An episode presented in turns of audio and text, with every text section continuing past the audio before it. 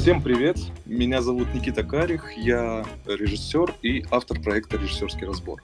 Наверняка все вы, или, по крайней мере, многие из вас точно знают, что проект а, родился из желания моего разбирать по косточкам те или иные там, рекламные имиджевые ролики или даже целые фильмы, чтобы разбираться в том, как в них устроена режиссура, и, соответственно, прокачивать свой собственный режиссерский скилл. Например, совсем недавно я опубликовал разобранный уже год назад «Летят журавли», вот, поэтому э, разбирать кино это, конечно, круто, однако мои разборы всегда представляли и представляют из себя в большей степени э, поисковую работу. То есть, например, я решил разобрать те же «Летят журавли», посмотрел их несколько раз, какие-то вещи, конечно, там подметил сам, но все же большую часть информации беру, как правило, из открытых источников, в том числе э, из э, там, видеоэссе кинопоиска. Но если речь идет о каком-то фильме, который вышел на экраны совсем недавно, то в таком случае я, скорее всего, буду бессилен. И даже более того, иногда, чтобы понять до конца а, смысл того или иного фильма, я иду в интернет и ищу информацию по запросу, в чем смысл фильма такого-то. А, и, как правило, нахожу довольно много интересных статей, в которых а, весьма досконально описан этот самый смысл со всеми отсылками, там, метафорами и так далее.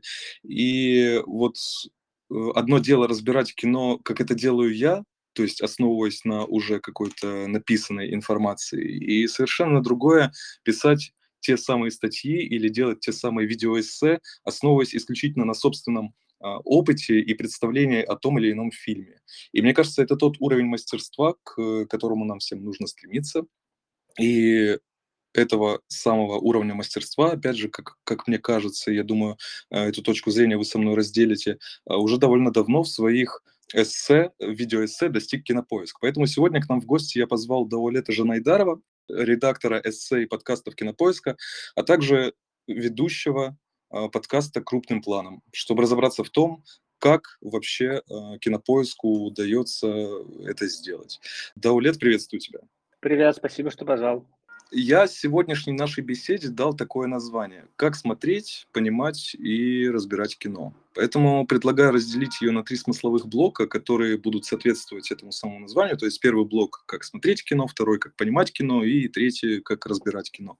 Но прежде чем перейти к первому блоку, я хотел бы попросить тебя рассказать вкратце немножко о команде, которая работает над э, видеоэссе в кинопоиске, мы-то люди все-таки соображающие, понимаем, что над такими роликами должна работать целая команда, и я имею в виду сейчас не столько э, техническую составляющую производства, да, то есть э, не монтаж, там озвучку и так далее. Меня интересует именно та часть команды, которая отвечает за разбор непосредственно того или иного фильма. Расскажи, пожалуйста, о них. Кто эти люди? Да, ну я все-таки как бы расскажу в том числе про всю команду, потому что кажется, да, что да. те видео, которые мы делаем, они э, плод действительно работы, ну не прям большой группы людей, но прямо кому-то одному атрибутировать их сложно, в отличие от, например, а, разных других видеоэссеистов, которые делают э, похожую работу и выдают похожий результат в одиночку, просто гораздо реже.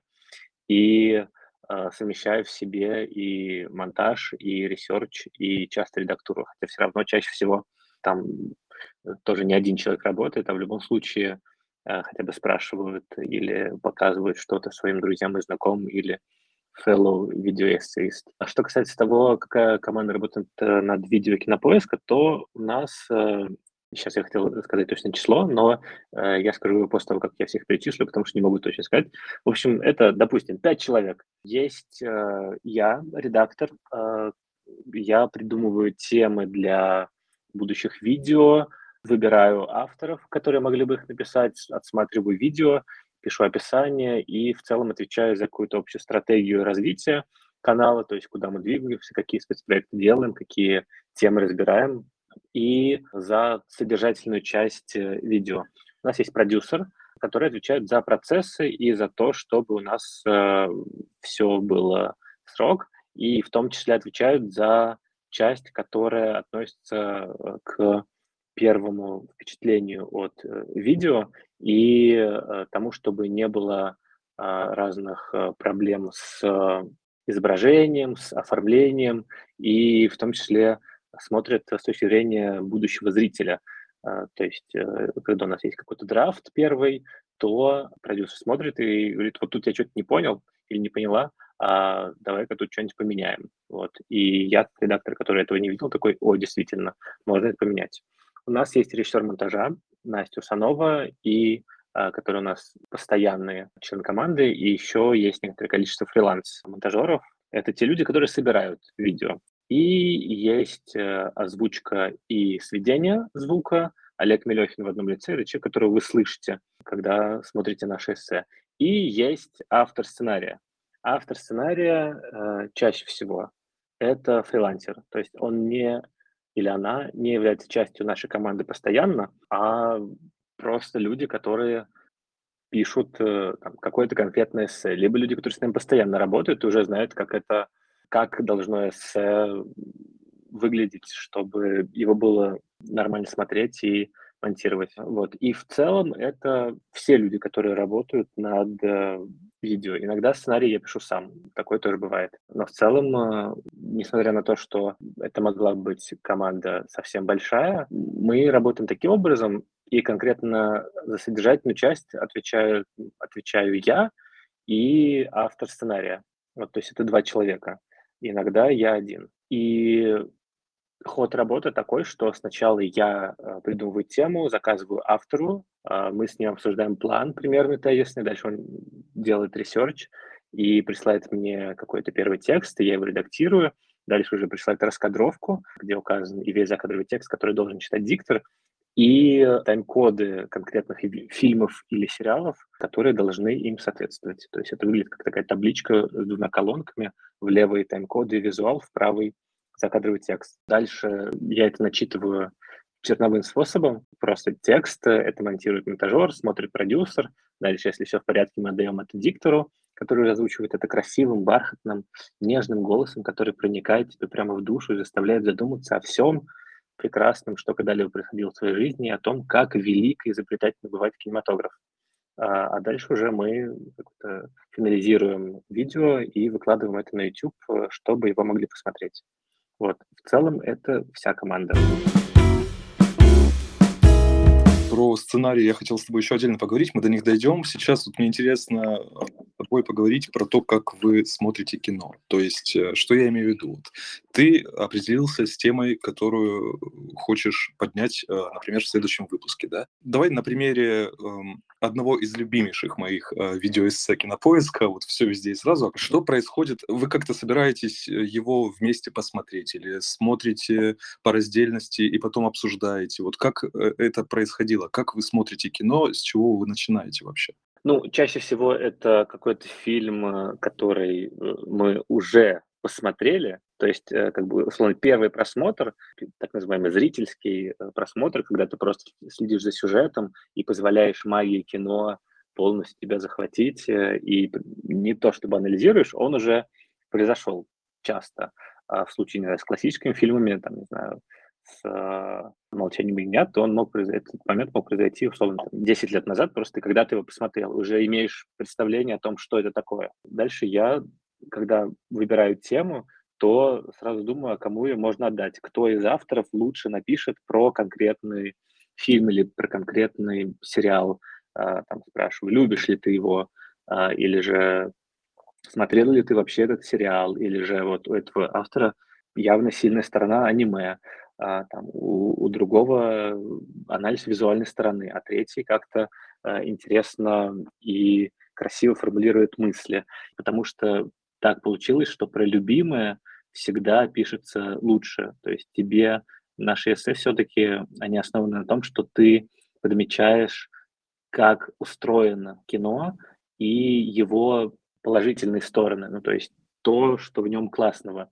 Поэтому всегда здорово находить авторов, которые любят э, конкретный фильм или, по крайней мере, к нему хорошо относятся, потому что им будет легче находить что-то интересное. В случае со «Все здесь сразу» мы, ну, как бы посмотрели этот фильм э, за какое-то время до того, как решили делать про него эссе. Uh, то есть я посмотрел, потому что мне нужно было э, его смотреть к подкасту. И uh, мы решили делать про него эссе. Ну, точнее, там было несколько причин. Uh, первое, потому что он появлялся на в онлайн-кинотеатре Кинопоиска, и там есть какое-то количество большое, условно, фильмов, сериалов, которые там появляются, и время от времени мы решаем, что, ну, можно таким образом поддержать э, дружественный сервис. Но, конечно, никогда не основываемся только на том, что что-то появляется, потому что в первую очередь у нас есть какая-то концепция, что мы делаем энциклопедию кино и разбираем только то, что действительно интересно, то, что действительно нам нравится. В случае с «Все здесь сразу» я подумал, что можно это сделать, когда мне пришла в голову идея формального решения того, как это сделать. Мне один из авторов в какой-то момент написал то, что вот было бы здорово, если бы вы привлекли к участию такого-то видеоэссеиста, Сашу Рыбакова, который Endaction делает. Вот. И это как-то у меня так засело, и я подумал, было бы действительно здорово, если бы появилось некоторое количество других видеоэссеистов внутри нашего видеоэссе. И потом дальше у меня это кликнуло в то, что я подумал, что это можно было бы решить как мультивселенную. А потом у меня как-то кликнуло, что, э, кажется, есть э, недавно появился классный фильм с мультивселенными, который было бы интересно разобрать, и в котором было бы на мета-уровне интересно встроить идею метавселенных, как если бы в одной вселенной разбирал кинопоиск, а в других какие-то другие видеоэссеисты или просто люди, которые разбирают кино, и мне нравится. Вот. Отсюда возникла идея и того, как это вообще сделать. И когда я заказывал автору сценарий, я не говорил им об этой идее, потому что мне нужно было, чтобы э, Даня Смолев, наш прекрасный сценарист, э, который написал множество замечательных сценариев и вообще один из лучших наших авторов, э, потому что мне нужно было, чтобы он сделал просто стандартный разбор кинопоиска, а уже я как редактор придумал бы, как вписать в него других э, авторов. И их, собственно, им, собственно, предложил сделать все, что они хотят, и дальше это как-то строил бы внутрь нашего эссе. Вот. Uh, так что смотрим мы чаще всего раздельно. То есть нет такого, что мы вместе собираемся. Чаще всего это одинокий процесс. То есть я просто говорю автору, вот, есть такая тема, хочешь разобрать этот фильм? Он или она такие, да, это здорово. Uh, я такой, ок, вот, было бы интересно обратить внимание на это, часть, вот э, тут вот классное решение с длинными кадрами, и вот, кажется, можно рассказать что-то про то, что это фильм, который критикует колониализм, не знаю, какие-то первые идеи. Вкидываю какое-то общее направление, а дальше уже автор сам э, каким-то образом смотрит э, фильм и его, ну, собственно, и придумывает, что можно интересного про него рассказать, как его интересно разобрать, а дальше, когда я уже читаю сценарий, я туда вписываю свои идеи или развиваю как-то идеи автора, потому что это всегда сотворчество. Любому тексту, любому автору, независимо от того, насколько он хорош, насколько он опытен, чаще всего нужен второй взгляд, особенно в таком сложном предприятии, потому что два глаза всегда лучше, чем один, а четыре глаза вообще лучше, чем два. Так что у нас нет такого, что мы смотрим вместе. Вот. Но если говорить про смотрение кино и то, как его видеть, то это, конечно, всегда полезно смотреть фильм два раза, либо же, когда ты уже привыкнешь э, анализировать фильмы, то смотреть первый раз так же, как во второй раз. То есть, когда ты одновременно, да, следишь за сюжетом, да, прикипаешь героем, да, вместе с ними как-то вздыхаешь, плачешь, смеешься, но вместе с тем обращаешь внимание на то, как это сделано, обращаешь внимание э, на то, как это драматургически соткано, и в случае с видеоэссе очень важно обращать внимание просто на то, что происходит в кадре. Анализировать и принимать все, что происходит в кадре, все, как осознанное решение создателей. И под этим понимается от выбора имен персонажей до интонации, до э, порядка сцен и, конечно, вс- всего, что касается э, аудиовизуальных решений. То есть, если тут появляется какая-то песня, ты думаешь, а почему она здесь? А какое место она занимает во всей этой конструкции? В первую очередь, конечно, нужно думать, а, а про что это все? Что? Это нелюбимый вопрос с литературоведения. Что пытается сказать автор? Это не всегда нужно, но э, в целом полезно всегда думать, а, собственно, про, про что это все. И в случае с видеоэссе важно любое визуальное э, характеристику воспринимать не как должное. Если у вас камера повернулась э, на 40 градусов, вы думаете, почему? Если у вас происходит смена крупности, с общего на крупность. Думаешь, а почему здесь именно крупный план?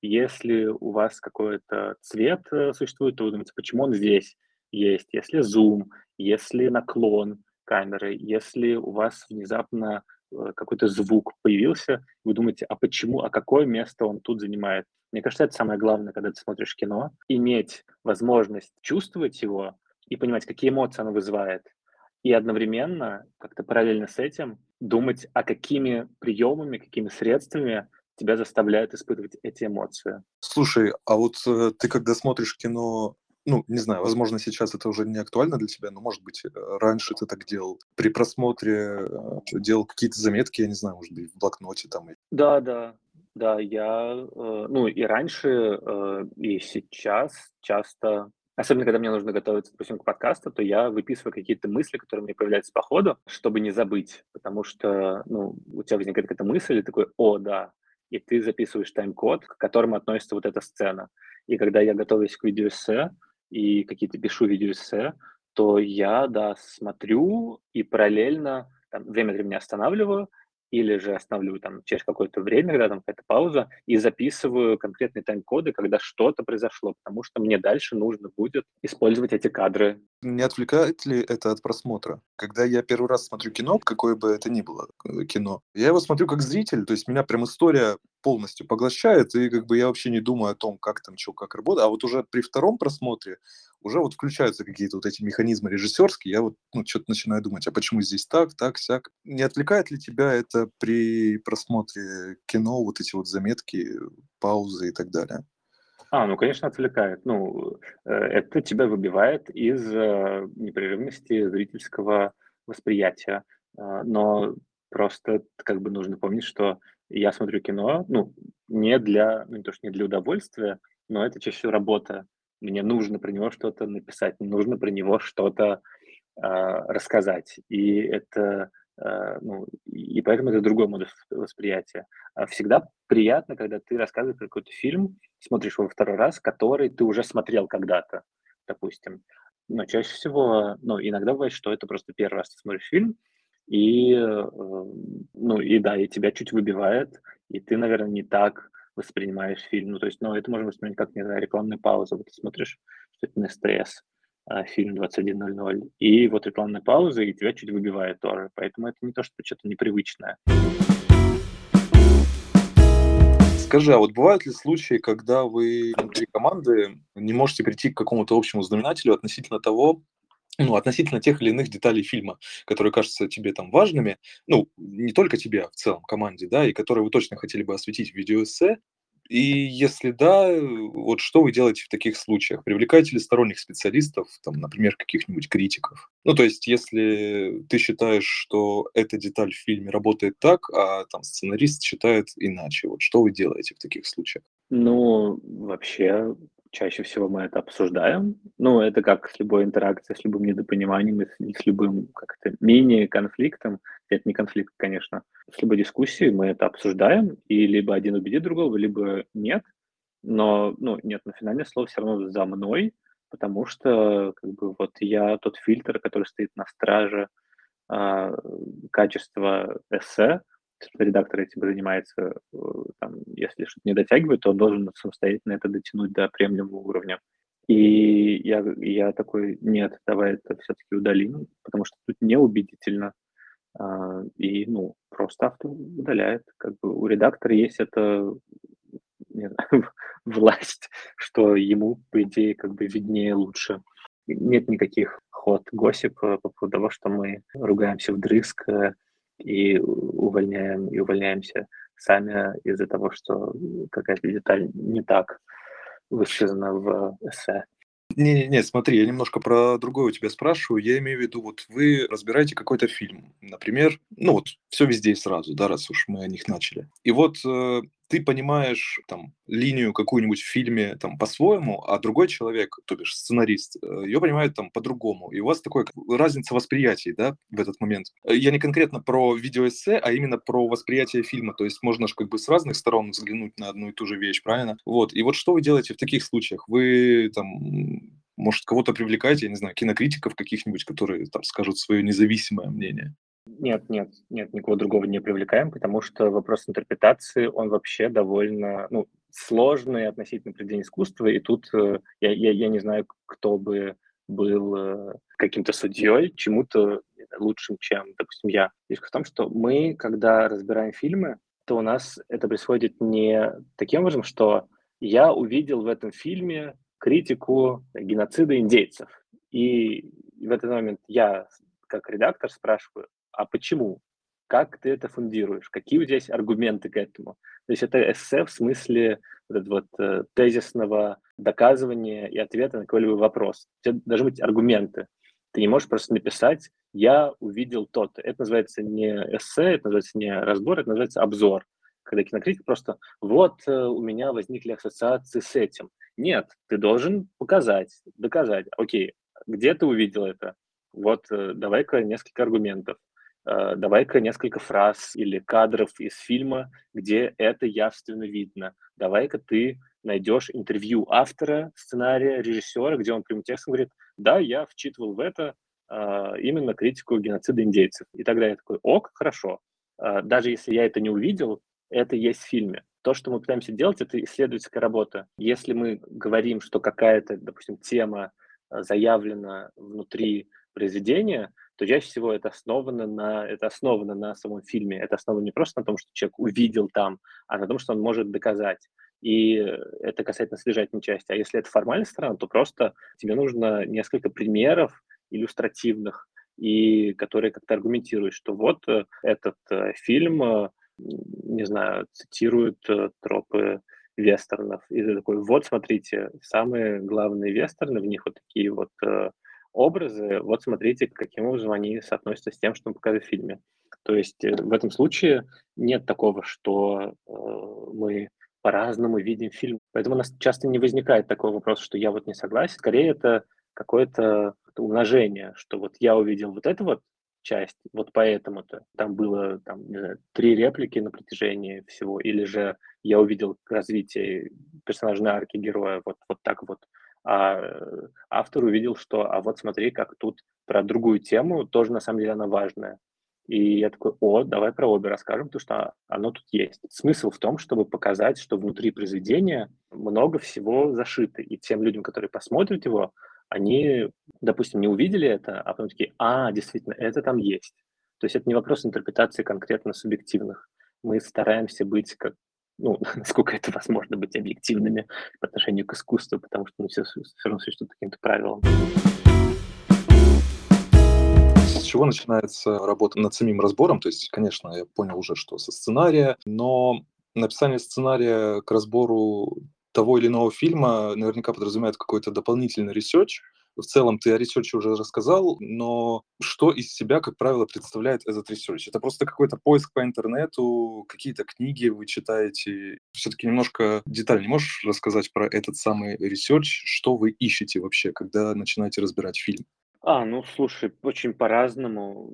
Зависит от темы, зависит от это же фильм, это все это иногда какая-то более обширная вещь, э, там, не знаю, просто сквозной какой-то сюжет. Э, какие-нибудь сквозные вещи, вроде как э, передать запах в кино э, или про визуальный юмор, где как раз про разные визуальные, аудиовизуальные способы либо рассмешить зрителей, либо передать запах. Это просто как бы изначально появилась тема в голове, а дальше, ну, в данном случае я автор, потому что мне, поэтому мне легче про это рассказывать.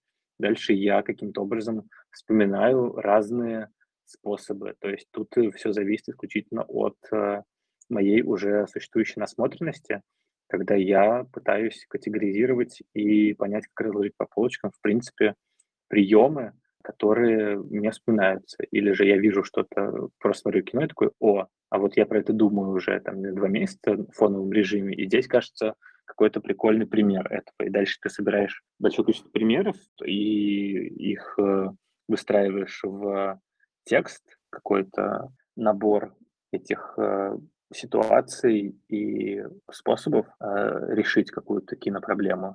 И, ну, и дальше просто в зависимости от этих примеров визуальных, каких-то классных, э, штук, ты уже составляешь весь сценарий. Так что иногда ресерч просто у тебя в голове происходит, потому что нет никакого, нет никакой литературы про это, нет никаких уже, не знаю, видео про это, нет текстов про это. И это просто что-то, что в твоей голове возникло, как ответ э, на какой-то вопрос относительно киновический.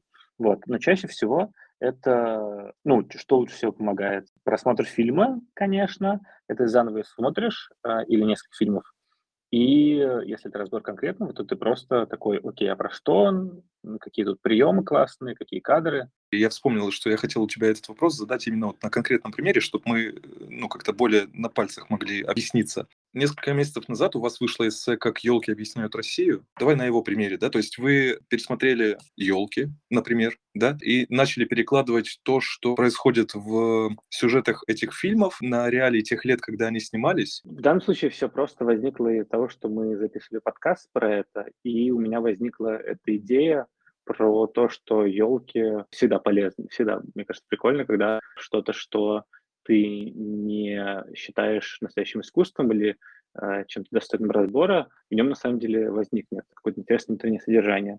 И в данном случае просто идея возникла у меня, пока я смотрел все елки, и дальше ты просто как бы выстраиваешь э, сценарий э, вокруг какой-то идеи или нескольких вопросов, которые хочешь ответить. Помогает всегда в э, разборе книги или статьи, которые уже существуют, заходишь на Google Books и там вбиваешь что-то про конкретный фильм или тему, и у тебя, как, как правило, э, много сразу англоязычного материала про, э, не знаю, про Кубрика или про э, анализ феминистского э, аспекта в «Молчании ягнят» или же еще про что-то.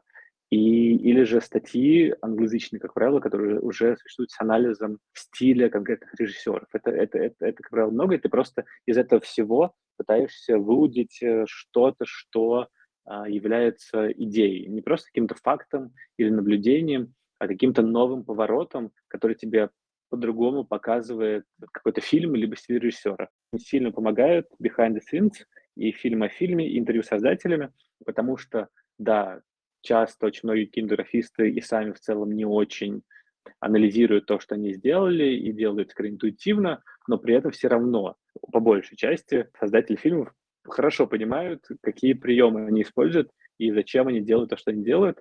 И из интервью создателей, не знаю, сценаристов, режиссеров, операторов, монтажеров, художников по костюму, ты всегда можешь выудить какую-то полезную информацию, что вот а здесь я специально показывал всех героев внутри рамок на протяжении всех кадров, которые существуют. Вот и такой, М, действительно, и дальше начинаешь видеть фильм по-другому.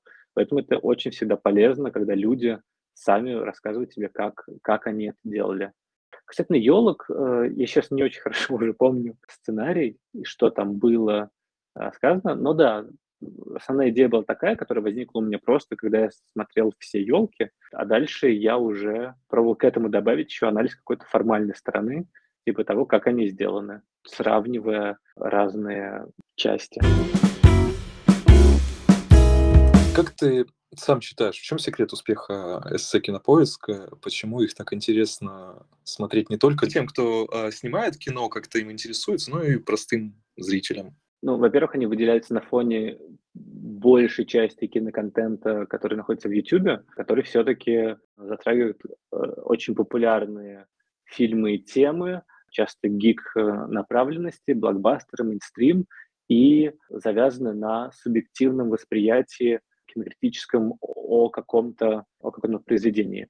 То есть э, в этом большей части YouTube-контента в ней нету аналитической составляющей. В ней нет чего-то, что можно было бы вынести. Это, кажется, первая э, часть, почему, в принципе, как бы эссе, и в, частности, видеосек на поиске так людям заходит, потому что когда ты смотришь э, что-то, где, где разбор присутствует, то всегда ты как-то себя лучше чувствуешь, потому что ты вроде как еще и образовываешься. Еще одна важная причина просто популярности YouTube как платформы и то, что эти видео, они заточены под э, конкретный э, формат.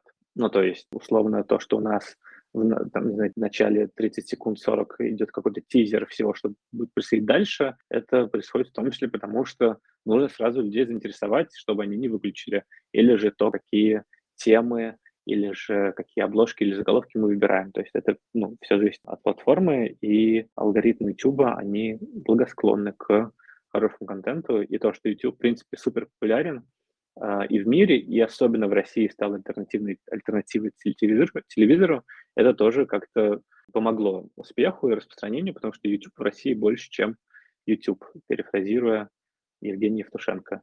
Еще одна важная как будто деталь – это наша регулярность и то, что мы, в принципе, выдаем много контента. А, то есть в отличие от других видеофильмов, например, которые раз в два месяца что-нибудь выкладывают, у нас это происходит там, раз в неделю, раз в полторы-две недели. Это что-то, чему ты привыкаешь, и какое-то, не знаю, что можно посмотреть запойно, очень долго и выбирать что-то конкретно тебе интересное. Есть составляющая, конечно, в том, что нам удалось поймать интонацию, которая одновременно вроде как лекторская, но при этом мы и в тексте, и в голосе Олега, и в финалах э, всегда стараемся добавить душевности, так чтобы у людей это вызывало не только какое-то знание, но и какую-то эмоцию конкретную. В этом помогает, что мы разбираем фильмы, они изначально, как бы, есть эмоции, и иногда их просто достаточно вытащить. То есть, словно кадры из э, «Зеленой мили» уже сами по себе вызывают, могут сказать, слезы, и нам нужно только усилить и напомнить э, э, зрителям э, про эти эмоции, так, чтобы как бы ты не только чувствовал, но и осознавал, что ты чувствуешь, и почему ты это чувствуешь.